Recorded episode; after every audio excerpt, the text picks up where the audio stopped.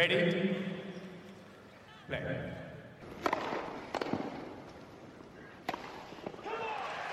Merhabalar, Raket Servisi hoş geldiniz. Ben Gökalp. Ben Anıl merhaba. Evet, bugün çok özel bir bölümde karşınızdayız. Milli tenisçimiz Ergi Kırkın bizimle. Ergi hoş geldin. Hoş bulduk. Merhabalar. Valla geldiğin için teşekkür ederiz. Takvimler yoğun. Onun için seni ağırlamak çok büyük keyif. Sana çok güzel sorularımız var. İki arada bir derede yakaladık. Ben teşekkür ederim. Benim için de keyifli. Ee, Ergi'yi çok kısaca tanıtıp hemen sorularımıza başlayalım. Ergi'yi bilmeyenler için e, zaten biz onu Junior zamanından takip ediyorduk. Çünkü e, çok başarılı bir Junior kariyeri geçirmişti. 20 numaraya kadar yükseldi. Profesyonelliğe de güzel geçti. Geçtiğimiz ay daha 25 binlik ikinci kupasını kazandı ve kariyer sıralaması olan 270'e ulaştı ve ilk 300'e girmeyi başaran dördüncü erkek tenisçimiz oldu. Valla çok heyecanlıyız. Onun için e, bol bol sorumuz var sana bugün. İlk olarak şimdi bir genel olarak şu anda nasılsın, neler yapıyorsun, neredesin, e, takvimde nere, takvimin tam neresindesin onu bir sorarak başlayalım. Ee, şu an İstanbul'dayım. Ee, geçen bir, bir haftadır falan buradayım. Bir hafta 10 gün oldu. Cumartesi günü de Polonya'ya gidiyorum Challenger için. Challenger 90 ana tablodayım. Ee, Grodzisk Mazowiecki diye ismi var Challenger'ın. Varşova'ya yakın. Ondan sonra Prag'da oynayacağım. Yine Challenger 50'lik. Sonra da e, Toma'ya Toulouse var. Ondan sonra da Bogota'da Davis Cup var. Aynen Milli orada işler birden değişecek. evet. Aynen bu sene çok büyük bir iş başardınız zaten. Onlara da geliriz. Ee, Özbekistan'ı eledik ve ilk defa bu yükseklere çıktık. Birinci grup elemesine geldik. Oraya gideceksiniz. Bogota'da Gayet da iyi. rakım e, çok yüksek. E, İpek'ten biliyoruz toplar bayağı uçuyormuş. Şimdi Evet. böyle bir e, ipucu verebiliriz. Evet, onun bir haberimiz var ondan. 200, 2500, 2600 metre civarı bir şey sanırım. Yani Zorlayıcı şartlar olacak. Uzağa gitmeden alıştırma yapalım derseniz Kitzbühel'i e, tavsiye ederiz. Oradaki turnuvada da rakım çok yüksek. Orada da Evet. bayağı uçuyor. Evet, Bogota'ya git İşte- gel biraz daha zor olur Avusturya'ya göre. evet. Biz de bir hafta önce gideceğiz sanırım o şartlara alışabilmek için. Hem saat farkı hem o uçuş biraz uzun. Bir de tabii ki rakım. Bol bol top götürün. Epey kort dışına çıkabilir. evet. İstiyorsan bir başlangıca dönelim. İlk başlarda bu bizim klasik soru her yerde sorulan ama insanlar da merak ediyorlar. Tenise nasıl başladın, nerede başladın, ne zamanlar tam böyle tam zamanlı aktiviteye dönüştü? Hmm, Tenise 4,5-5 yaşında başladım Ankara'da. Ama Hangi daha ciddi olarak ODTÜ'de başladım. İlk, ilk başta ODTÜ'de oynadım. Ee, işte ablam orada tenis oynuyordu. Ben de onun kortuna girip topları falan topluyordum. Topluyormuşum yani. Sonra babamlar tamam bunu da oynatalım. Bu da bu işe bulaştı demiş. Öyle başladı. İşte uluslararası turnuvalara da 11-12 yaşında başladım sana. Eddie Hall, Orange Bowl Hmm, çok İlk erken. defa gittiğimde aynen 11 yaşındaydım. Ee, sonra Tennis Europe oynadım işte 14 yaş bütün turnuvaları. Ondan sonra da ITF 15-16 oynadı 18 yaşına kadar. 18 yaşında da daha çok future'ları oynamaya başladım özellikle yılın ikinci yarısı. Sonra tabii zaten 19-10. Junior'dan çıktığım için full profesyonel takvim oynamaya başladım. Future'lar, Challenger'lar Hı hı. öyle. Yani Ee, e, Junior'da çok iyi e, bir karnen var hakikaten yani demin de Gökalp dedi ilk 20'ye kadar girdin E, çok ciddi isimleri de eledin o yolda böyle en aklında kalan turnuva maç hatıralar o Junior döneminden ne aktarabilirsin bize? Ya iki tane belki junior kariyerimin önemli noktası vardı. Bir tanesi e, Orange Bowl'daydım. Sanırım 2015 olması gerek. 16 yaşın sonu. Aralık'ta Avustralya açığa sayılan son turnuvaydı. Ve hani kaç puana ihtiyacım vardı hatırlamıyorum ama işte single'da ilk tur kaybetmiştim. Alexi Popyrin'e Avustralyalı. Beraber çiftlerde de onunla oynuyorduk. Yani final oynamamız gerekiyordu benim ana tabloya girmem için Avustralya açıkta. Biz de hem ikinci tur hem çeyrek final hem de yarı final de üç değişik maçta maç puanları çevirdik. Yok Öyle artık. finale çıktık. Hatta ikinci tur 3 maç puanı çevirdik diye hatırlıyorum. Shapovalov'la Mate Valkus diye bir Macar'a. Macar bir oyuncu. O da şu an iyi ilk 250 falan. Sonra hem çeyrekten hem yarıda yine 2-3 maç puanı çevirdik. Sonra finalde kaybettik ama son liste çıktığında Avustralya açığa son girmiştim. Yani o bir özel bir andı. Herhalde dedin tamam ben alacağımı aldım. Artık Aynen. maç puanı çevirmeye gerek yok. O stresi bir daha kaldıramam.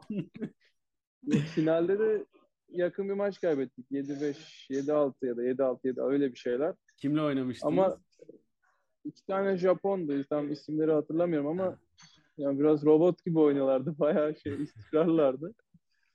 Ama evet final yetiyordu bize. Biraz da onun şeyi vardı. Evet biraz bir rahatlama oldu tabii ki. O en özel anım oydu. Çünkü ilk kez Grand Slam'e giriyordum ana tablodan. Hatta elemeye de ilk defa giriyordum. Tam elemeye girmiştim de ana tablo için oynuyordum.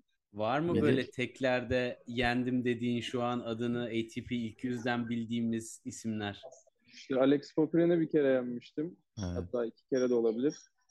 Ee, Deminoir'la oynadım. Onu yenmiştim. Ee, Kezmanovic. Hatta ben 10 yaşından 14 yaşına kadar Sırbistan'da antrenman ediyordum. Kezmanovic de or- oradaki lokal turnuvalarda neredeyse her ay bir kere oynuyorduk. O daha çok kazanıyordu ama yani neredeyse her hafta, her ay oynuyorduk yani o vardı. Onunla da double'da da bir tane Grey A kazanmıştık Osaka'da.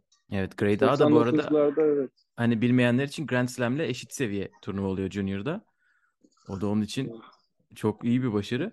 Ee, bir de e, böyle çok güzel bir güzellik olmuştu benim hatırladığım. Junior zamanından tam geçiş zamanı sanırım. ATP Finals'a gitmiştiniz. Yoksa o ilk profesyonel senen miydi? Ee, Londra'ya gidip bir e, antrenmanlar yaptığını hatırlıyorum. O Junior'ın son senesiydi. US Open Junior oynuyorken benim o zamanki çalıştığım antrenör benim Adidas'la sözleşmem vardı kıyafet için. Yani kıyafet desteği alıyordum. İşte o Adidas'ta çalışan da ATP finallerine sordu hani hitting partner için. Çünkü onlar her yıl 3-4 tane junior alıyorlar. Oradakiler antrenman yapsın diye. İşte bir e-mail atmıştı. Onlardan da olumlu geri dönüş geldi. İşte antrenörle beraber bir hafta gittik orada. Yani bütün oradaki oyuncularla antrenman yapma fırsatım oldu. Yani çok özel bir haftaydı. Zaten ondan sonra da çok iyi hissetmeye başladım oyunumu. İlk Future'da da ilk yarı finalim geldi ondan bir ay sonra.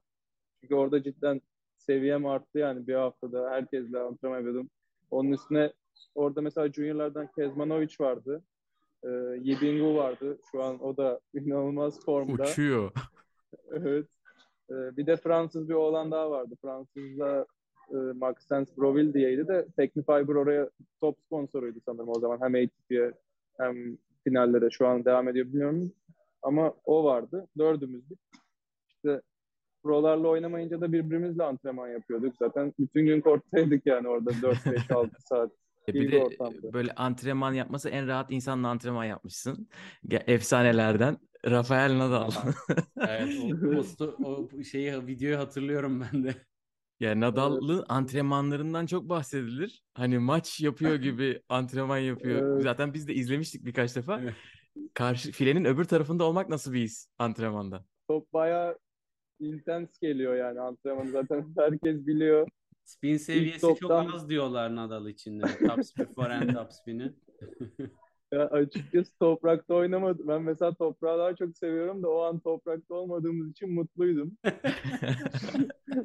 Ee, kapalı hardcourt olduğu için öyle forehand'e inanılmaz sekmiyordu ama tabii ki yine de normal bir forehand'den çok daha ağır geliyordu top. Ee, işte yarım saat 40 dakika kadar oynadık. Sonra onun antrenörü Carlos Moya benim yanıma geldi. O biraz drill yapmak istedi ikiye bir. Ondan sonra da antrenmanı bıraktı da zaten turnuvadan sonra çekildi sanırım. O yıl oynamadı diye hatırlıyorum finallerinde. Aynen bir maç Sakatlığı kaybedip vardı. çekilmişti. Aynen Evet, tam olabilir.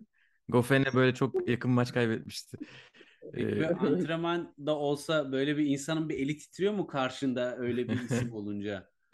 Yani evet başta evet bir 2 3 4 5 top içeri vurduktan sonra rahatlıyorsun.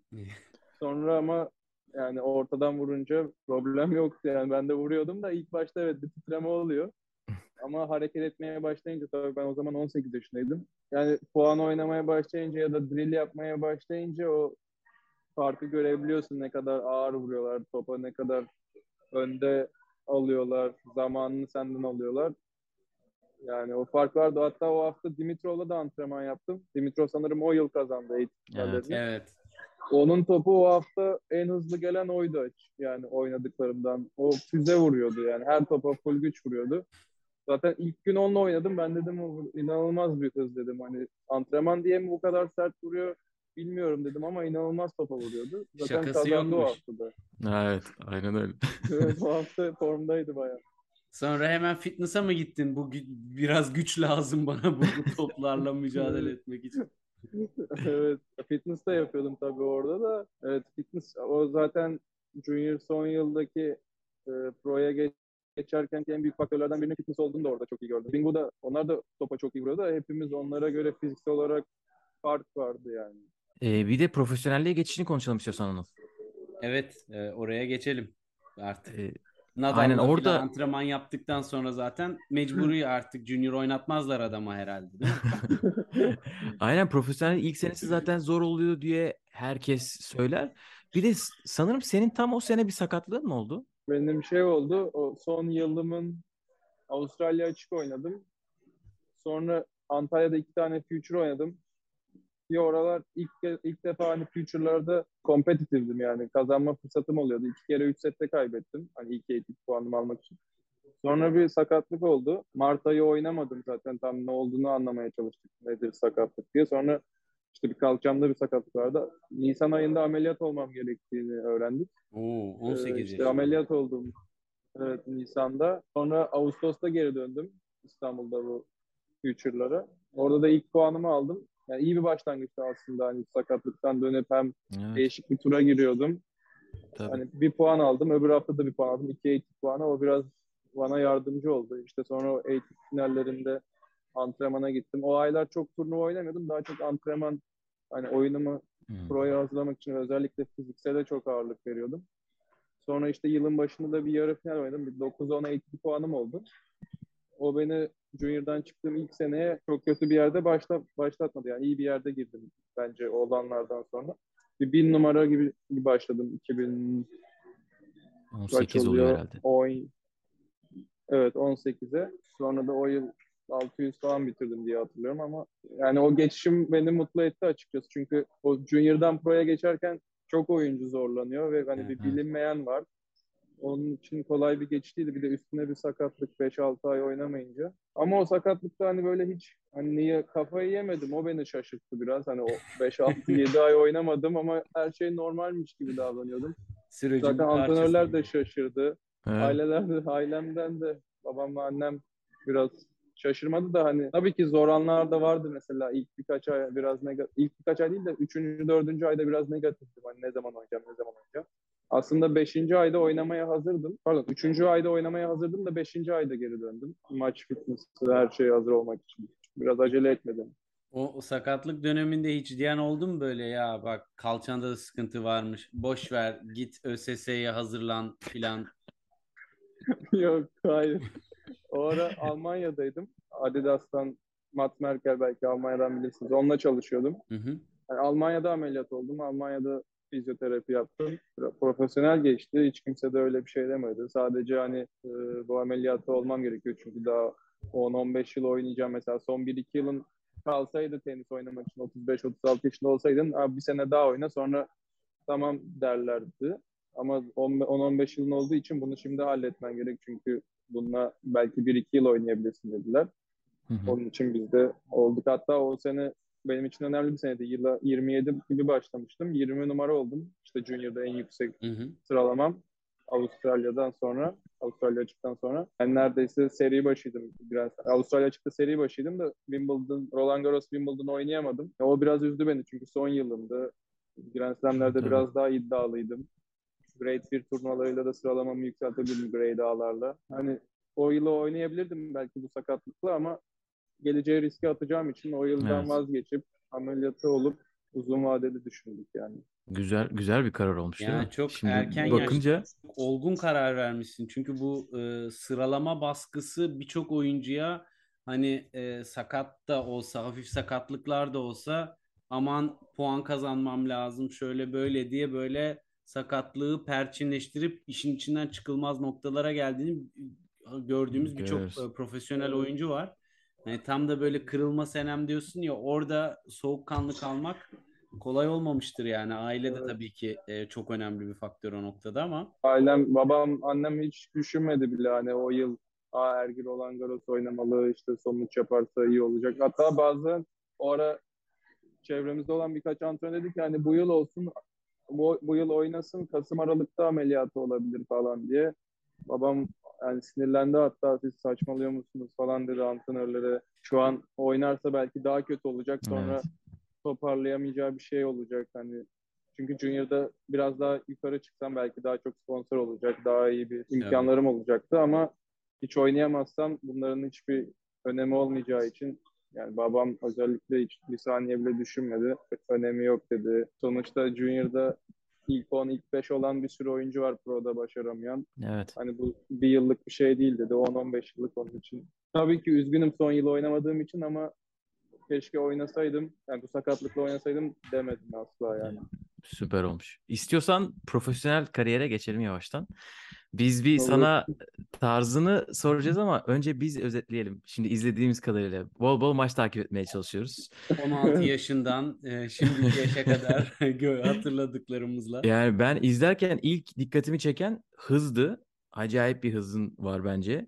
Geri çizgi oyunun çok sağlam iki taraftan da ama çeşitlilik de var. Ben özellikle drop shotlara bayılıyorum. Hem e, tercih zamanlarına hem de forehand drop shot'un e, uygulanmasına. E, bu şekilde benim kafamda sen ne dersin oyunun için? Nasıl tarif edersin oyununu? İzlemeyen biri için. Ee, oyunum genel olarak solid bence de. Baseline'den iki taraftan da istikrarlı bir oyunum var. Aynen çeşitlilik. Özellikle drop shot vurmayı seviyorum. Bazen yanlış yerde de vurduğum çok oluyor. Çünkü o kadar bazen çok drop oynadığım oluyor. Onu biraz azaltmaya çalıştım. Ama yani o da benim bir galibiyet vuruşum. Onun için onu her zaman tutmam gerek bence. Şimdi buradan rakiplerimize de çok taktik vermeyelim istiyorum. İzleyen varsa yabancılardan. Ee, Altyazı eklemeyiz. Sıkıntı Altyazıyı olmaz. yanlış olarak ekleyeceğiz. Altyazıda O zaman asla söyleyeyim. drop shot vurmuyorum. biraz daha agresif oynamaya çalışıyorum. Yani biraz daha çizgiye yakın. Çizginin üstünde o rakibin zamanını iyi aldığımı düşünüyorum ama e, belki forehand tarafından biraz daha büyük vuruş geliştirmem gerek. E, servisimi bence geliştirdim önceye göre. Hala geliştirmem gereken yer var. Özellikle challenger seviyesinde servis daha önemli oluyor. Biraz future seviyesinde e, o servis eksiği çok rakipler hani ceza kesmiyor diyelim. Hı hı. Challenger'da çünkü Future'da belki kırdırınca bir daha geri kırabiliyorum falan ama Challenger'da belki bir break o seti belki değil çoğu zaman bir break ya da iki break o seti sete Evet, karar veriyor. Evet. Ee, onun için mesela Future oynarken üç kere kırdırıyorum servis. Belki üç kere geri kırıyorum. Yani Challenger ve üstünde böyle bir şey mümkün değil bence. Evet. Bazen Evet. tabii ki oluyor ama Var mı böyle e, serviste bir hedefin şu kadar kilometre daha fazla ortalama atmam lazım veya işte tekniğimde e, şunu da eklemem lazım dediğin? Yani tekniğimde bir problem ya da bir şey bir e, sorun görmüyorum. Sadece ilk servisin avaraj hızını geliştirebilirim. Aynı ikinci servisi biraz hızlandırabilirim. Bir de ilk servisin yüzdesini geliştirmem gerek. Çünkü bazı maçlar %50, %55 civarı atıyorum. Bazı maçlar %60-65 attığımda daha rahat ediyorum. Ee, yani servis, ilk servisin yüzdesi önemli ama tabii ki ilk servisinde bir hızı olmalı. Çünkü Tabii. İkinci servis gibi kick atarsam belki yüzde seksenle oyuna girebilirim ama başarı yani aldığım puan sayısı düştüğü için bu sefer ilk servisin bir yüzdesinin çok bir önemi olmuyor öyle bir Evet. durumda. O da hep istatistiklerde böyle yanıltan bir şey olabiliyor. Aa servisler hep Evet. içeri düşüyor. İyi oy- iyi servis atıyor diyorlar. Ama paraşüt o servis. Evet. Geri geliyor hemen evet. tak diye. İlk servis yüzdesi ve ilk servisten alınan puanların yüzdesi önemli. Evet. Bir de böyle maçlarını soralım. Şimdi aklına gelen böyle iyi galibiyetlerin var mı? Bizim aklımıza gelenler var. Özellikle ben ilk şeyi gördüğümde istatistiklerine baktık tabii hazırlanırken. İlk defa ilk yüzden birisiyle oynuyorsun ve o maçı kazanıyorsun mesela. O, o, o nasıl oluyor? Antalya elemesi ilk oynadığın. Evet. Ve de onun dış be- ben onu görünce bir şaşırdım. Onun dışında böyle e, ah şu maç çok iyiydi. Bu çok iyi bir galibiyetti. Ya da kaçırdım ama yine de maç çok iyiydi dediğin maçlar var mı aklına gelen? O ilk ATP galibiyetim şu ana kadarki en iyi galibiyetim. İlk yüze karşı büyük ihtimal tek galibiyetim. O Çim Kort'ta geldi. Antalya'da. Aynen. Ee, Servisin en önemli 7-6. olduğu kort bir de yani. Evet o gün cidden çok iyi servis attım. Bütün maç bir kere servisimi kaybettim. O da zaten set oldu. 6-2, 3-6, 7-6 kazandım. Ya, Çim Court'ta ikinci defa oynadım. Bir tek Wimbledon Junior oynadım. Ondan bir yıl önceydi. Yani şimdi çok zaten kimse çok antrenman yapmıyor da o profesyoneller her yıl bir, bir kere oynuyor. Tabii. Ben kariyerim boyunca bir kere oynamıştım. Biraz sürprizdi. O tabii ki özel bir andı benim için. Onun dışında bu yıl aldığım, genel olarak aldığım iyi galibiyetler tam hatırlamıyorum da bu yıl aldığım o Shilkent Challenger'da iyi galibiyetler aldım. Marchenko, Robin Haase, Karlovski. Biraz Yani te- tecrübeli bir dönemi ama Gulbis'i de yendin. Cedric Marcel Evet. Şebe de fena e, Valla. Evet. Gulbis geçen iki hafta önce mi ne elemeden finale çıktı Challenger'da. Evet. Onun için evet. Hiç şakası Şöyle olmuyor onların. Evet onlarla oynamak tabii ki bir tecrübeleri var. Bir de iyi bir haftaya denk gelirse aynen Gulbis'in yaptığı gibi tekrar yani ritme girip çıkış yapma şansı her zaman var. Gulbis de yani çok iyi servis atıyor. Ve kendi de inanılmaz. O da drop shot seviyor benim gibi. Öyle. O da evet iyi bir galibiyetti benim için Roma'da böyle. Antalya'da hakikaten Wildcard'da karşına direkt Berettini çıkınca da o da böyle değişik bir tecrübe olmuştur hani böyle büyük isimlerle oynamak. Evet zaten ondan eight- eight- Aralık ayında ATP oynayacağım dediğimde bir, birine bana dedi ki sana Berettini çıkacak o geliyormuş dedi. Dedim, Öyle şeyler söyleme bana. Sonra kurayı bir açtım Berettini çıktı. Tabii ki yani bir yandan başkasıyla da oynamak istiyorsunuz hani tur geçmek için daha çok şansınız olsun diye ama bir yandan da ilk onla bir maç da çok iyi bir tecrübe. Aslında maça kötü başlamamıştım. İlk game ben servis atıyordum. 40-30 öndeydim, kırdırdım. Üçüncü game 40-15 öndeydim, kırdırdım. İlk set 6-0 kaybettim ama ikinci set iyi bir mücadeleydi. 6-4 bitti. Evet. İki kere 0-30 oldu da yani 0-30 ne zaman olsa 2-3 tane servis, bir tane büyük forehand vuruyordu. Yani zordu. Slice çok iyi vuruyordu. Ya anlatman çok iyi oldu. Biz çünkü o turnuva sırasında kafayı yemiştik. Hiçbir yerden izleyemediğimiz Yayın için. yoktu. Gerçekten yayın yoktu. Yani inanamadık. ATP turnuvasını kaçırmıştık. Ama olsun. E, galiba hemen ondan sonra bu Covid'den dolayı Türkiye'de turnuvalar olduğu zaman İstanbul'da Evet. Challenger olmuştu değil mi o zaman? Ve sen çok iyi Evet. iki maç kazandın orada. Evet, orada izledik. hemen- TED'deki Challenger mı? Evet. 125 vardı TED'de. Kapalı da. Berettin, evet Berettini ile oynadıktan sonra o Challenger'daki oyuncuların seviyesi hafif geldi biraz. yani onun da biraz etkisi var tabii ki yani o maçtan hem tecrübe aldım hem de oyun hızı yani 150-200 numaradan farklı Berettini'nin hem servis Tabii. olsun yani problem oluyor mesela 15-30 oluyor bir tane servis atıyor her şeyi çözüyor. Sonra kritik yerde bir servis daha atıyor her şeyi çözüyor yani onunla oynamak zor. Onunla oynamak için servis kırdırmaman gerek neredeyse. Bir de İşte evet, ondan sonra- yani toprak olsa hadi backend'ine biraz yüklen ama Orası sert korttu ama. sert kort, miydi? Evet, Evet evet. evet. Ama sert kort da zaten o adam için çok bir şey fark etmiyordur servis olarak. Ya, Amerika Toprakta da iyi oynayabiliyor ama. Evet evet her yerde vuruyor arkadaş. Evet. Ee, ama o İstanbul'da da biz bayağı heyecanlandığımızı hatırlıyorum. Böyle bir Twitter camiası coşmuştu. İ- iki tane ilk 200 galibiyeti geldi arka arkaya. Öyle hatırlıyorum. Evet. Çok iyiydi yani Evet, sıralamalar. Loren- evet. Çünkü sen 400'ün dışındaydın tabii o zamanlar. 400 belki 500'e yakındın. hatta. 450 numaraydım. 440-450 numaraydım. O Aynen. turnuvayla beraber 380'li bir şey oldum diye hatırlıyorum. Süper valla. Oradan sonra zaten ne zaman fırsat olsa izledik. Zaten Challenger'larda çok iyi bir ivme yakaladın ve o sıralamada da böyle bazı basamakları tık tık tık tık e, hızlı sıçrayışını da sağladı. Artık Evet. ucundayız e, Grand Slam elemelerinin diyebiliriz. Evet. Çok stres olmasın umarım. ama yani hani böyle kağıt üzerine bakınca. evet. Ee, sana şeyi soralım. En beğendiğin ve de en beğenmediğin turnuvaları soralım. Böyle gidip de aa burası çok iyiydi gerçekten atmosferi işte kalması oynaması her şeyi. Bir de ya o kadar iyi değildi biraz zordu burası bir daha gelmesem de olur dediğin yerler var mı aklına gelen? Genelde tenisçiler turnuvayı kazandığı ya da başarılı olduğu yerlere çok iyi diyor. erken kaybettiği yerlere de kötü diyor. Ama ben onları düşünmeden söylemem gerekirse mesela Oeiras var Lisbon'da Portekiz Challenger'lar. Orada öyle çok başarılı olmadım ama oradaki turnuva hem organizasyon olsun hem antrenman kortları, işte turnuva her şeyle güzel challenger'dı bana göre. Portekiz. Heilbronn Challenger çok güzel bir challenger. Zaten yılın challenger'ı ödülünü kazanmış sanırım 2-3 kere. Öyle Ya bir ödül mü varmış? Ben bi- bi- Öyle bir ödül var mı? affınıza sığınarak Sanırım birini Heilbronn kazanmış, birini de Vancouver bu haftaya oynanacak. 125 olmuş zaten o. Önceden 125 değildi sanırım orası. En kötü, yani Challenger'larda genelde bir şey oluyor, bir turnuva standartı. Onun için yani kötü Challenger bulmak biraz nadir ama bu yıl mesela Altu'yla Amerika'ya gittik. Little Evet. Rock ve Orlando'dan çok memnun değildim açıkçası. İşte Ha- hava durumu çok iyiymiş diyorlar orada o dönemde.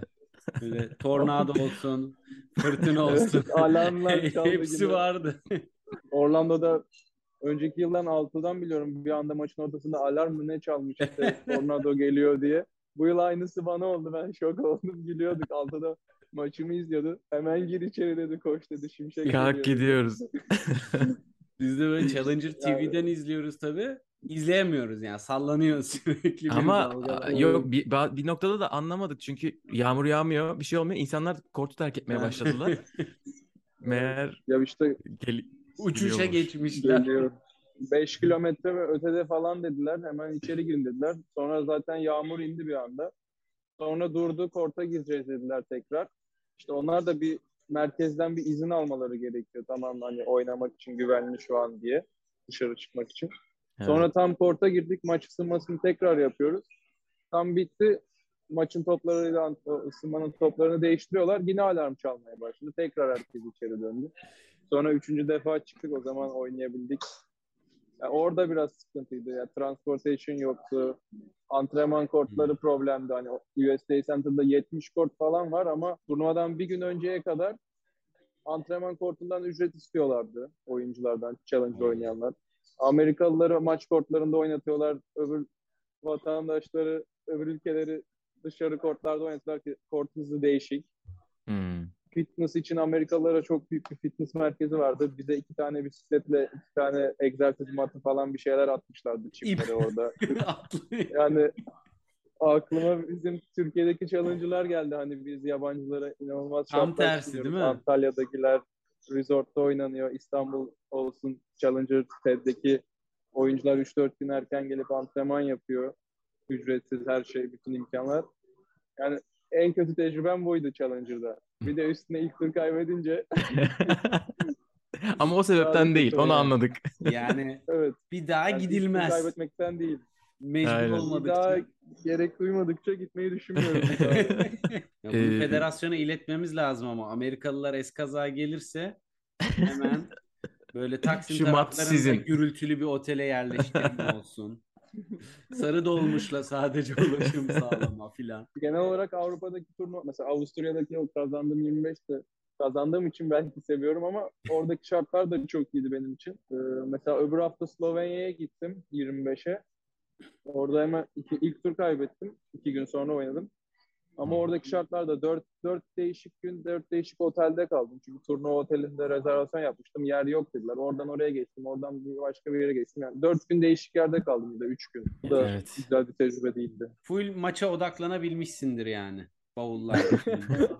Ya eşyayı otelde Gerçekten bırakıyordum. öyle. Günün sonunda değiştiriyordum. Yakında oteller. Ama yani Ee, biraz sen- sıkıntıydı.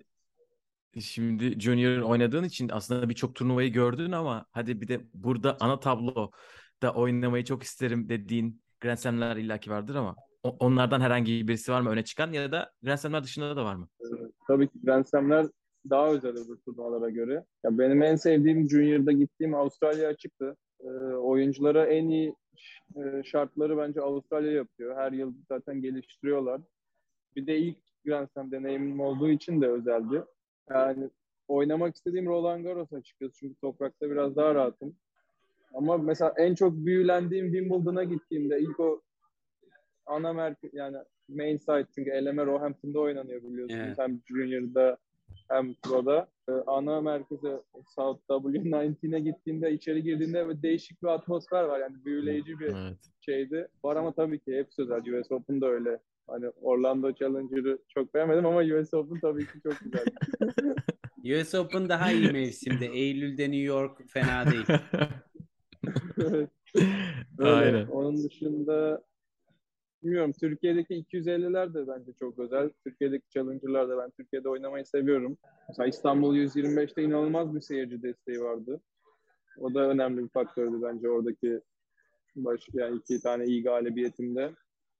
Çünkü seyirci cidden zor anlarda beni inanılmaz taşıdı ve rakibi de zorlu anlar yaşattı biraz. işte bu. Yalnız hani yani orada tabii bizim izleyicimizi de savunmak lazım. Hani nerelerde ne turnuvalar izledik. Grand Slam'lerde bile kendi oyuncularına Fransızlar olsun. İspanyollar da çok fena. İngilizler yine iyi kibarlar ama böyle acayip milletler var yani. Orada e, Paris Masters'ta Medvedev'i hayattan bezdirip Hugo Gaston'u böyle e, maçı kazandırmışlardı resmen. Yani biz kibar kalırız onların yanında. Salon beyefendisiyiz yani. Fransız seyircisi cidden çok zor bir seyirci. Roland Garros'ta özellikle.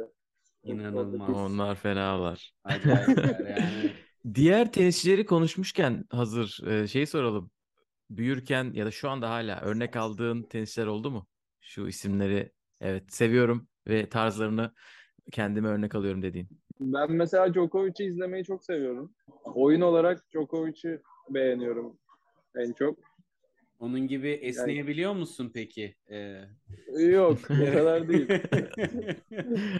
O- öyle bir esnikliğim yok onun kadar. Kyrgios'u da mesela izlemeyi seviyorum. Çünkü değişik öbürlerine göre. Büyük bir oyunu var. Ama yani oynamak istediği zaman Kyrgios'u seviyorum. Aynen. bu sene Aynen öyle. nedense bir karar verdi gibi. Ee, Bilmiyorum, aralar sen istiyor takip gibi. edebildin mi e, Wimbledon dışında da? Evet bu sene cidden iyi oynuyor. Wimbledon'da puan almaması biraz ona kötü oldu. Çünkü sıralamada cidden yukarı çıkabilirdi. Ama yine de çıkar büyük ihtimal çünkü cidden iyi oynuyor. Ben değişik bir karakter. Ben izlemeyi seviyorum hem onu hem Djokovic'i. Tabii Sır- Sırbistan'da e, oynamış olmanın da zamanında etkisi var mı böyle? Orada tabii ki e, Djokovic'in inanılmaz bir aurası vardır illaki ya. Ya oradayken öyle Djokovic'i pek izlemiyordum. Yani orada biz ben orada orada yaşıyorken 2011'de inanılmaz bir sezonu vardı zaten. Evet. Roland Garros'a kadar kaybetmedi. Yarı finalde Federer'e kaybetti sanırım ilk defa. Alışveriş merkezine gitsen orada bir tur- kulübe gitsen, restorana gitsen her yerde televizyonda onun maçını izliyorlardı. Millet kafayı yiyordu her maçta. Hani ayağa kalkıyorlar, alışveriş merkezinde bağırıyorlar falan. Ben biraz sinir oluyordum bundan. Kafayı mı yemiş hani bunu bu kadar destekliyorlar diye. Son 2-3-4 yılda daha çok hani Djokovic fanatiği değil de hani onun oyununu izlemeyi seviyorum ve çok yani akıllı oynadığını düşünüyorum. Bayağı ve yani her oyuncuya karşı çok seçeneği var. O bence çok etkileyici. Yani kimle karşı oynuyorsa hani 10 tane değişik stratejisi ya da oyun tarzı rakibe Evet. göre değişik yapabiliyor her şeyi. çözüyor. Zaten 2-0, 5-0, 40-0 da olsa oradan sonra geçmiş olsun yani. Evet. Alıyor götürüyor. Pro kariyerinde tabii ki hani konuştuk biraz geçişleri ama e, sıralamalarını bayağı hızlı da birçok Türk oyuncuya göre e, geçtin. Böyle senin ha tamam şu anda ben bir seviye atladım. Böyle bir hissettiğin bir maç veya bir kupa bir galibiyet var mı böyle hani o proya geçerken ki o Nadal'la filan antrenman yaptıktan sonraki o gelen hissiyat gibi. Ee, sıralama olarak geçen yıl bu Kiev Challenger'dan sonra biraz hani "Ya tamam ben şimdi Challenger'ları seviyesine geldim diye gibi hissettim şey hani hem sıralama açısından turnuvalara giriş açısından çünkü ondan önce 400 numaraydım ondan sonra 300-310 arasıydım. Hani o biraz rahatlattı. Hem Challenger'larda ana tablo olma şansım oluyordu. Hem elemelere girme şansım oluyordu. Çünkü 400 numarayken hani listeyi kovalıyorsun son ana kadar. Kim çekildi, kim girdi, ben girebildim Tabii. mi? 300 numara olunca biraz o- onun rahatlığı vardı. Hani tamam yani rahatlı derken turnuvayı planlayabiliyordum. Evet bu Hı hı. hafta şurada oynamak istiyorum. Tamam ana tablo olmazsam elemeyi oynayabiliyorum. Orada ana tabloya girersem buranın elemesinden çekilip oraya giderim gibi. biraz oydu. Şu anda biraz o durumdayım. 270 bu hafta 285 oldum. Haftaya da biraz puanım gidiyor. Geçen yılki o seriden dolayı. İlk 250'nin içine girince tabii ki daha rahat turnuva planlamak için. Tabii. Hani nereye girebiliyorum, nerede oynayabiliyorum onu önceden bilmek. Çünkü bir tenisçi için plan önemli. Hem rahatlatıyor takvimi, ne yapacağını biliyorsun. Ona göre antrenman haftası koyabiliyorsun. Yani o geçen yılki o yakaladığım o 4 turnuvalık seri, iki tane 15, bir 25, bir de Kiev'deki yarı final. Ondan sonra hani evet ben Future'dan şimdi Challenger'da daha çok giriş yaptım. İşte iki tane yarı finalle iki tane çeyrek finalim var. Ama biraz daha hani kendimi o seviyenin oyuncusu yapmak için bir iki tane daha yarı final, final ya da bir tane kazanmam gerekiyor. Öyle düşünüyorum. Yani tam o Challenger'ın tam başındayım, tutulması, tutulmasındayım yani. Tutulma yerindeyim Evet. Challenger'a. Onun için de bir yarı final, final ya da bir tane iyi bir hafta oynayıp kazanmam gerekiyor. Ki evet ben bu şimdi buranın oyuncusuyum deyip ondan sonra bir üst seviyeye çıkmayı düşünmek için. Aslında bu benim bir sonraki soracağım soruya biraz cevap gibi oldu. Teyit almış oluruz. E, Bu sene için hedef o zaman böyle Challenger seviyesinde kalmak mı? Hem bu sene için hedefini sorayım hem de genel kariyer hedefini. Ya evet şu an önümdeki sene değil de önümdeki ilk hedef bir Challenger'da istikrarlı oyuncu olup hani puanlarım gitti o Future'a geri dönmemek için Challenger oynamak. Evet. Hedefim de bir tane Challenger turnuvası kazanmak istiyorum. Çünkü iki kere yarı final oynadım. Daha finalim yok ama Finale çıkmışken yarı- alalım hemen. Değil mi?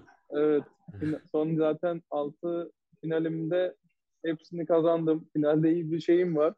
Onu bozmayayım burada umarım. O istatistiği Evet. Felix Hoca Aliyesim'e de gösterelim. Onun da tersten var öyle bir Evet, istatistik. o da sanırım 9.da ya da 10.da kazandı. Evet. Ama zaten ekip finalinde hep ilk 10 ya da ilk 20'den biriyle oynadığı için kolay değil. Ee, işte hedefim o. Bir Challenger turnuvasında iyi bir e, deep run İngilizcesi öyle yakalamak. Peki. İki Aynen. tane yarı finalim vardı Kiev'de. Ee, Sebastian Baez'e kaybettim. Bu yıl daha çok şansım vardı hani Şimkent'te finale çıkmak için Fanselov'a karşı. O da o gün cidden iyi bir maç oynadı. Ben de o hafta iyi oynuyordum. Hani biraz düşe kalka geldim. Oradan 3 set, buradan 3 set. O ikinci turda kramplarla kazandım falan. Hani orada biraz şansım vardı cidden. Hem finale çıkmak için hem de e, finalde de kazanma şansım vardı. Öyle bir hafta benim için çok iyi olur bir tane daha. Hem sıralamam için hem güvenim için hem de o Challenger seviyesinde başardım demek için. Kendime Kaç yani. turnuva oynamayı iste düşünüyorsun mesela seneye böyle senelik takvimi yaptığında? Geçen yıl 29 turnuva oynamışım. Şu an bu yıl kaç turnuva oynadım bilmiyorum ama büyük ihtimal senenin sonunda 30 ya da 35 turnuva gibi bir şey olacak ki yani ciddi bir sayı. Tabii ki Evet. burada ilk turlar, ikinci turlar olunca pazartesi, salı ya da çarşamba kaybedince eve dönüp 3-4 gün antrenman yapıyorum. O turnuvadan bir anda antrenman haftasına dönüşüyor bir, bir maçlık. O haftaları bazen saymıyorum hani turnuvadan. Tabii ki hani turnuvaya gittin, antrenman yaptın, maç oynadın, döndün bir yorgunluk var. Ama hani bir maç oynayınca tekrar ya da iki, ikinci tur geçsen de ikinci maçta kaybedince öbür haftaya hala çok bir yorgunluk olmuyor. Onun için öbür hafta tekrar oynayabiliyorsun. Ama mesela üst üste 3-4 turnuva yazıyorum bazen. Bir tanesinde iyi oynayınca bu sefer öbüründen çekilme şansım var Evet. her zaman. Mesela önceden bunu yapmıyordum. İyi bir turnuva oynuyordum. Sonra öbürüne yorgun bir şekilde gidiyordum. Biraz gaza gelip bazen. Hani bazen vücut çünkü kaldıramıyor onu. Beyin de diyor ki hayır ben oynayacağım diyor. Formdayım diyor. Kazanacağım diyor ama vücut ona izin vermiyor. Dominic Thiem modeli Evet. dediğimiz.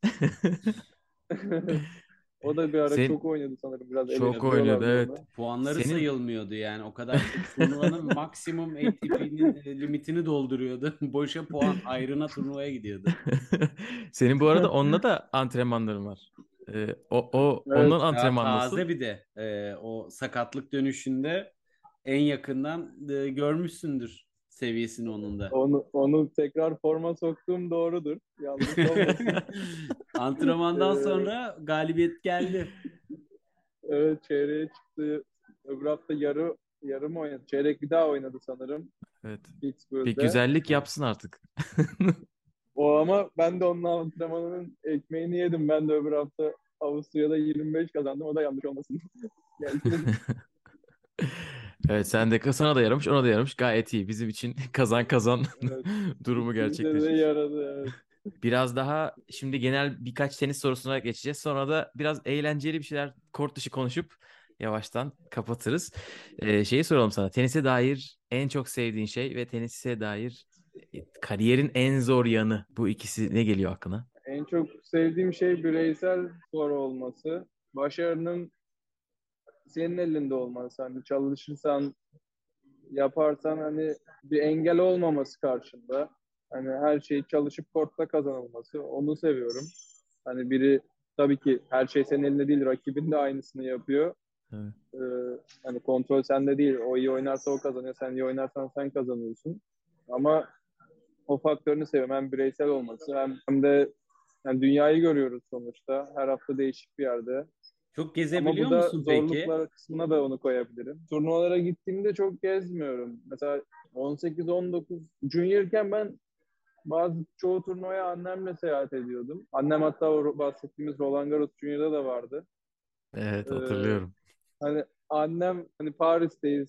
Bütün gün odada yatıyorsun diyor. Ya antrenman yapıyorsun diyor. Ya fitness yapıyorsun. Sonra gelip odada yatıyorsun. Bir Paris'i görelim diyor. Sonra annemle US Open'a da gittik.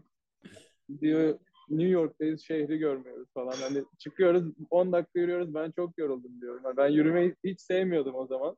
Yani yürümek yerine 10 dakika yürümek yerine 2 saat koşabilirim. E, o Hadi zamanlar. ya. İşte onu biraz değiştirdim aslında. Öyle de Ondan şehir çabuk daha gezilir çok aslında böyle bir. şehirleri. Koşarak evet de işte juniorken belki eksik yaptığımdan şey eksik yaptığım bir şey oydu bence. Sadece kulüp otel, kulüp otel, restoran. Restoranda zaten otelin restoranını seçiyordum. ya da kulübün Evet. restoranını. Evet. Hani hiçbir yere gitmiyordum açıkçası. Mesela babam da benim yürüyüş yapmayı seviyor. O beni zorla bir yere çıkarıyordu falan. Ama şu an tabii yere gittiğimde zamanım varsa şehri ya da oraya yakın bir yere gidip dışarı yürümeye çalışıyorum. Bir yeri görmeye, bileyim bir müze olsun, bir alışveriş merkezi ya da sinemaya gidiyorum falan. Normalde turnuva zamanı direkt otel falan yapıyordum. E, zor yanı da seyahat diyordun sanırım. Evet zor yanı da seyahat çünkü her hafta değişik bir yerdesin. Ee, her hafta değişik bir otel. Kendi yatağında yatamıyorsun. Göçebe hayat. Bazen yemek problemi oluyor. Hani dışarıda ben çok yemek yemeyi sevmiyorum da her gün dışarıda yemek yiyorum. Mesela evde annem pişirdiğinde ne yediğimi biliyorum. Tabii. Yani daha sağlıklı oluyor hem daha lezzetli oluyor. bir de Tabii. sınırsız oluyor. Evde zaten kilo alıyorum zaten çoğu zaman. Hepimizin Ama- derdi. Evet. Türkiye'ye Yani gelince. en zor evet, Her yemeğin yanına bir pilav illaki. ister istemez. Ben pilav inanılmaz seviyorum zaten. Her yemekte neredeyse pilav yiyorum. Ya pilav yemesem belki 5 kilo daha zayıf olacağıma inanıyorum. Coğrafya kaderdir. Yapacak bir şey yok. Bir de bizim pilav biraz yağlı mesela. Başka Avrupa'daki pilav böyle bir tatsız bir şey getiriyorlar. Ben onu hiç sevmiyorum. Tabii Avrupa'ya pilavı uzak doğulular getirdiği için onlarınki de biraz ot gibi. Var mı öyle bir Evet, besin zor yanı planı peki turnuvada filan yani böyle aman şunları yiyeyim şunları yemeyeyim. Şimdi Djokovic dedin gluten falan e, değişik sorular açığa çıkıyor ister istemez. Ya öyle, öyle bir gluten bir diyetim yok. Sağlıklı şeyler yemeye çalışıyorum. Ne bileyim makarna, salata. Makarnayla salata en çok yediğim şey. Pilav, pilav dışında. Ee, Sonra işte tatlı falan onları yememeye çalışıyorum. Özellikle turnuva haftasında hiç yemiyorum. Antrenman haftalarında bazen arada haftada belki bir gün bilemedik iki gün yani bazen 5-6 saat antrenman yapıyorsam ama turnuvada o kadar antrenman yapmıyorum. Antrenman haftası gibi tabii ki de günde bir buçuk iki saat maç oynadığım gün yarım saat belki maç çok sürmediyse maçtan sonra bir saat bir buçuk saat daha oynuyorum.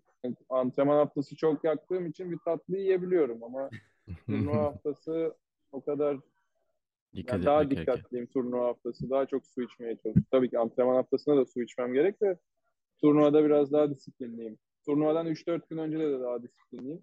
Ama belki antrenman haftasında da o her gün aynı şeyi yaparsam bu sefer turnuvada daha da başarılı olabilirim. Süper. Yani o zaman zaten şimdiye kadar formül çalışmış ki bunca kupa puan sıralama gelmiş. E, şey var mı peki böyle o kadar hani biz sadece e, daha çok ya turnuvadayız, yerinden izliyoruz veya işte televizyondan izliyoruz ama perde arkasında birçok şeyler oluyor izleyicilerin görmediği. Senin böyle verebileceğin bir örnek var mı ya? En kral izleyiciyim diyen bile böyle şeyleri aslında çok görmüyor. Tenis oyuncularının e, yaşadığı gibi böyle bir şey var mı aklına gelen ilginç? Ben şeye şaşırdım mesela senin dört günde dört ayrı otelde kalmış olmana bir Evet, turnuvada. Böyle Ben bir o, eziyet. bu ilk defa oldu.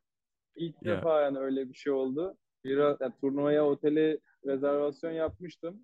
Bana evet tamam rezervasyonun onaylandı falan diye böyle bir mesaj geldi. Baş parmak atıldı hani all good gibi. sonra, sonra ben de dedim Sonra- ben her şeyi ayarladım. sonra böyle oldu. İşte buna benzer ama çok şey olmuyor. Genelde iyi organize ediyorum gitmeden önce her şeyi.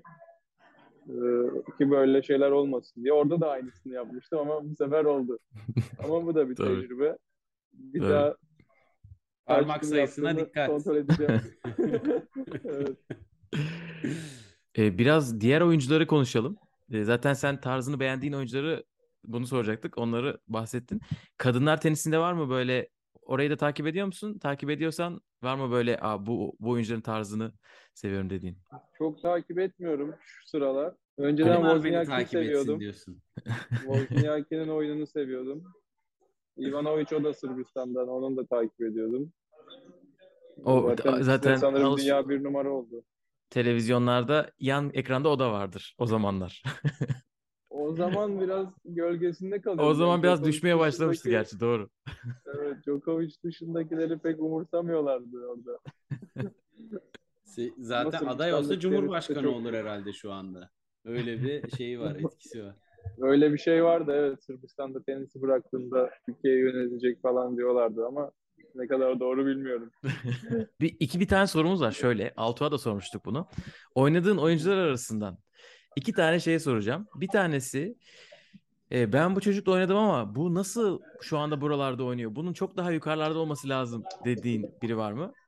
Bir de e, şu anda yukarı çıkmış ama nasıl yukarı çıkmış? Ben anlamadım o oyunla dediğin var mı? Tam böyle ters olarak. Ya aklım öyle kişiler var. Yani da- daha çok hani bu nasıl bu kadar düşük renkte bunun daha yüksek olması gerek diye Hı hı. düşündüğüm var. Öyle hani bu nasıl buralara geldi diye düşündüğüm çok yok yani. Çünkü şu bu şu anki teniste zaten ilk 200'deki oyuncuların hepsi iyi. Hani bu nasıl Hı hı. burada diyeceğim öyle çok oyuncu yok. Tabii ki bazı sürprizler var hani diyelim biri 50 numara belki 120 numara bana göre ondan daha iyi oynuyor dediğim var Hı hı. tabii ki ama öyle tam isimlerden hatırladığım yok da o da aynı şey oluyor hani bu bu 120 numara nasıl bu kadar Evet. düşük gibi. Düşük Evet, değil evet. tabii ki de hani daha iyi olabilir. Junior'da zaten saydıklarının maşallahı vardı ama bekler miydin bu kadar e, yüksek çıkış yapmasını o zamandan? Kimleri? Deminor veya Keçmanovic veya Şapo. Kezmanovic evet. Çünkü Kezmanovic'te inanılmaz bir disiplin vardı ta 12, 13, 14 yaşından beri. Hani maç kaybedince her seferinde ağlıyordu. Hatta bizim bir hikayemiz var. Biz aynı kulüpte çalışıyorduk Belgrad'da. Benim ablam da önceden tenis oynuyordu. Hı hı. Ee, biz antrenmanda çiftler oynadık. Ben de bir tane e, Sırp oğlan. Ablamla da Kezmanovic karşıda partnerdi. Ablam böyle birkaç hata yaptı falan. O, oğlan raketi atmaya başladı Kezmanovic. İşte ağlamaya başladı falan. Ablam da bu ne yapıyor falan diyor. yani o, o hem çok hırslıydı hem de disiplin de vardı. Yani o bana göre hiç sürpriz değil. Emin var da yani o, o da 12 yaşından beri dünyadaki ilk 5 ilk 10'daydı zaten. ilk 20'deydi. Corentin Mute de benimle aynı yaşta. O da Tenis Europe 1 oldu. Junior'da ilk 10'du. 99'da cidden çok oyuncu vardı. Shapovalov. Onların hiçbiri sürpriz değil. Ama mesela Shapovalov 14 yaşında e, Kanada'nın milli takımında 3-4 numaraydı. Ha, 3 numaraydı. Single oynatmıyorlardı ona. 2-0 ya da 0-2 olunca double oynatıyorlardı. Antrenörleri onu hiç beğenmiyordu. Çünkü o zaman inanılmaz hızlı oynuyordu ama her şeyi dağa taşa vuruyordu. 5 metre dışarı, 3 metre dışarı. Ama o hızlı bir anda tutturup içine vurunca olabiliyor. Özellikle böyle. ama işte o oyunu tutturmaya başlayınca çok hızlı çıktı. Aynen Yibingu da 99'du. O da zaten Evet. Juniorken bir numaraydı. US Open kazandı. Sonra sakatlık oldu. Üçlü yıl falan bir de Covid'le beraber o Evet. çıkamamış sanırım. Geçen Little Rock Orlando'da o da vardı. Konuşuyorduk. Hani Çin'de turnuvalar oynuyordum dedi. Ülkeden çıkamamış mı? Öyle bir şeyler olmuş. Hı hı. O da çok sakatlık geçirdi ama zaten o Junior US Open kazandıktan hemen sonra Şangay'da Challenger kazanmıştı. Daha Geçen sene-. Yarı final oynadığın zaman şey dedin mi? Bu, bu Sebastian Baez e, iyi oynuyor. Çünkü sanırım oradan sonra bir seriye başladı o. 4-5 tane falan kazandı. Mesela Yanlış onu beklemiyordum o kadar hızlı çıkacağını. Cidden iyi oynuyordu ama çok hızlı çıktı. Şu an kaç numara Evet. bilmiyorum. 50'de sanırım 30-20 civarlarında olması gerek. 60-70'e girdi ben de en son bildiğim kadarıyla ama hızlı hızlı gitti o da. Anıl istiyorsan tenis tarafını burada kapatalım ve de kort dışına geçelim. Bir de Evet. rapid fire sorularımız olacak. Ondan sonra da kapatacağız. Hızlı düşün yanlış e, cevaplar. 31 numara Baez şu anda canlıda. Of. Hemen Seri başı Ya o- konumuna gelmiş. İyi oynuyordu. E, Çok iyi oynuyordu. Sanırım zaten Kiev'de bir numaralı seri başıydı. US Open'da elemeye çıktı ya final turu oynadı. Ama o kadar hızlı çıkacağını düşünmüyordum. Hani toprakta çok iyi oynuyor. Hard'da da çok iyi oynuyor şu an. Ya Alex Molchan da öyle e, Cem'in oynadığı US Open'da. O da çok hızlı bir çıkış yaptı. Evet. O da çok iyi formda. Dün Kyrgios'la oynadı böyle ilk set tam böyle 4-0'da filan sonra bir ritim buldu. Epey oynamaya başladı yani Kyrgios'a karşı sert zemin de Evet. kolay Bir değil. de bir bacak arası puanını gördüm bu sabah. Artık klasik. Hayır, Baez'in. Ha değil. Ha Baez o bacak arası lob winner vurmuş. helal olsun. Hem Maçı hem bacak arası hem onu lob. kaçırmamda benim ayıbım olmuş. Herkesin gördüğünü ben görmedim. Ee, peki tenis dışında Ergi neler yapar, neler e, izlemeyi, yapmayı, dinlemeyi sever? Ee, ne geliyor aklına? Yürümek Şöyle- değil onu öğrendik. Yavaş yavaş Yürümek-. Eskiden değildi. Formula 1 izlemeyi seviyorum. Zaten çoğu vaktim uçuşta geçtiği için çok fazla Netflix izliyorum. Maçlardan önce müzik dinlemeyi seviyorum. Bir de NBA'yi takip ediyorum. NBA'yi de seviyorum. Oo, Yani süper. bunlar. Bir de bilardo oynamayı seviyorum. Zaman önce mesela babam çok snooker izlemeyi seviyor. Evde bütün gün televizyonu açıyor. Snooker'ı biraz sıkıcı buluyorum. Sullivan oynuyorsa ama keyifli oluyor. Yani ben 10 yaşındayken de vardı Sullivan hala var gerçekten. İnanılmaz ya. Başka bu kadar uzun süre bir oyuncunun oynayabileceği bir spor var mı gerçekten merak ediyorum. Özellikle göz koordinasyonu bir yaştan sonra gidiyor diyorlar aslında çünkü. Snooker'ın Federer'i diyorlar ona sanırım. Evet. Peki e, o zaman Netflix'ten gelsin bir sonraki soru. Böyle en son izlediğin dizi, film hangisi böyle ya tamam yeni bir şey yakaladım bu müthişmiş falan diyeceğim bir şey var mı? En son Blacklist izledim. Ha evet The. Blacklist. Sanırım bitti ama yeni sezon olacak mı bilmiyorum. Stranger Things izliyorum şu an. Son sezondayım. Dördüncüsü geldi değil mi Ee, onun? Evet, Evet. dördüncüdeyim. Bir- Bölüm başı bir buçuk saatlik şeylerle, Filmler, film, sürelerle. film sorusunu geçiyoruz o zaman. Stranger Things'ten Evet. film kategorisine Film giriyor. ol. İlk başta 40 dakikaydı. Şu an bir saatin üstünde sanırım bölümler. Evet, evet, aynen. Ee, Dizilerine örnek almışlar. Drive to Survive Formula 1'inkini izledim. Sonra da bazen documentary tarzı sporla ilgili şeyler izliyorum. Basketbol olsun, futbol olsun. Hani kariyerlerle ilgili. Böyle biyografi gibi. Süper. O zaman Anıl bu kısmı sana bırakıyorum. Bana mı bırakıyorsun? O Aynen. zaman Ergi çok düşünmeden hemen e, cevap vermeni bekliyorum. A mı B mi Tamam. şeklinde e, sorular soracağım. A ya da B diyeceksin özetle. Zor olmasın ama. Yok direkt Artık omurilik bakacağız. soğanından cevap vermen gerekecek zaten direkt. Mesaj mı arama mı? Mesaj.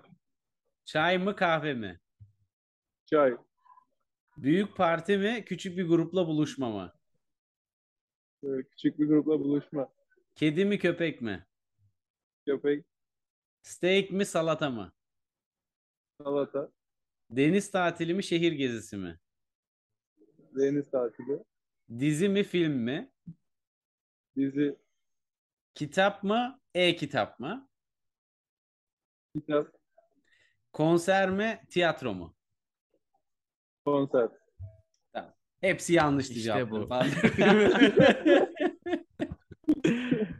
Valla evet bu cevapları aldık. Biz herkesle yaptık bunları.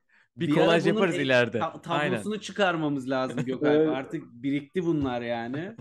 Aynen aile ne dedi, İpek ne dedi, e, Ergi ne dedi bakalım. Türk Kimlerle çaya gidiliyor? röportaj ayağına biz çıkarıyoruz. Böyle bu da gizli projemiz. Evet, Aynen öyle. Birleştirince ilginç bir video olabilir ama herkesin cevaplarıyla.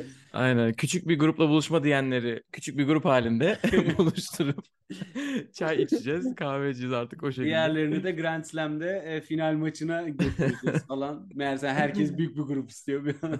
Ee, Ergi çok teşekkür ederiz. Bizim Ben bir sürü zamanını aldık. Sorularımız bu kadar. Vallahi çok keyif aldık. Ağzına sağlık. Ben de çok keyif aldım. Çok teşekkürler. Başarılar diliyoruz. Hava güzel olur inşallah turnuvalarda. Ve e, uzun uzun tadını çıkara çıkara şehirleri de biraz göre göre e, gezmiş olursun. Hava çok sıcak Avrupa'da. Güneş Evet, kremini Avrupa ihmal yanıyor. etme. Aynen. Bu arada kapatmadan hani izleyiciler, dinleyiciler için şey de soralım sana. Davis Cup ne yazık ki burada oynanmayacak. Onun için onu söyleyemiyoruz. Ama yakınlarda herhalde bu sene Türkiye pek gözükmüyor, değil mi? E, İnsanların e, seni gelip desteklemesi için, izlemesi için. Evet şu an takvimde bir turnuva gözükmüyor. Aynen Belki Davis önümüzdeki Cup'ı da sene. Kolombiya'da oynayacağız. Önümüzdeki sene umarım. Ya da yılın sonunda belki bir turnuva eklenebilir. Hani takvim daha tam açıklanmadı. Geçen sene mesela Antalya'da iki tane Challenger 50'lik eklendi. Hı hı. Yani ATP de ça- takvim geç çıkıyor bazen. Onun Hı hı. için son dakika böyle yeni yerlerde turnuvalar oluyor. Umarım Türkiye'de de olur yani. Türkiye'de Olursa biz organizasyonu başka. yapıp geliyoruz. Otobüsü kaldırıyoruz.